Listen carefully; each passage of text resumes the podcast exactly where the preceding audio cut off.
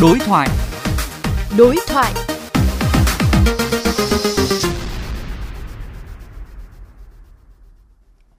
Thưa quý thính giả, theo quy chuẩn 41-2019 có hiệu lực từ ngày 1 tháng 7, một số nơi sẽ được đỗ 1 phần 2 thân xe ô tô lên vỉa hè. Những địa điểm này sẽ có biển báo chỉ dẫn mang ký hiệu 1408A.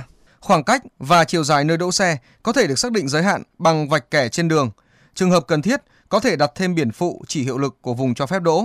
Đồng thời biển này cũng có thể đặt vuông góc theo chiều hướng đi hoặc đặt song song vào cái hiệu lực từ vị trí đặt biển.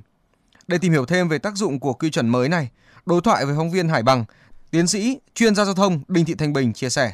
Thưa tiến sĩ, theo quy chuẩn mới từ ngày 1 tháng 7, một số nơi sẽ được đỗ 1 phần 2 thân xe ô tô lên vỉa hè. Vậy quy chuẩn này có tác dụng gì trong việc tham gia giao thông của người dân?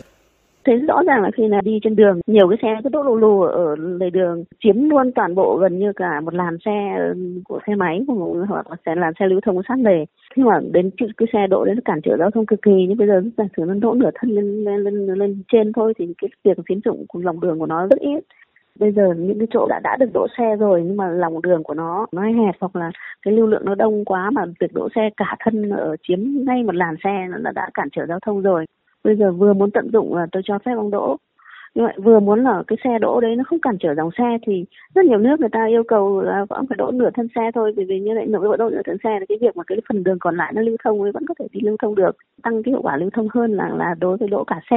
Làm cho nó nó giảm cái cản trở giao thông của cái việc đỗ xe đấy, đối với tuyến phố được phép đỗ xe.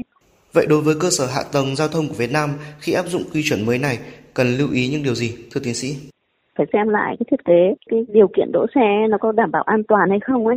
Ví dụ như là độ cao giữa lòng đường với lại vỉa hè nó quá chênh nhau chẳng hạn, thì cái việc đỗ đấy nó không an toàn. Xem một số điều kiện về kỹ thuật, phố đấy nó cũng có đủ rộng hay không, nếu không nó cũng chiếm không gian đi bộ chẳng hạn. Thì nó cũng phải có những cái điều kiện nhất định về về độ rộng hè phố này và những cái quy định về đỗ xe như thế nào để cho nó đảm bảo an toàn.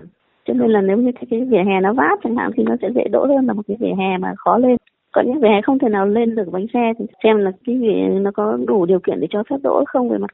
Xin cảm ơn tiến sĩ.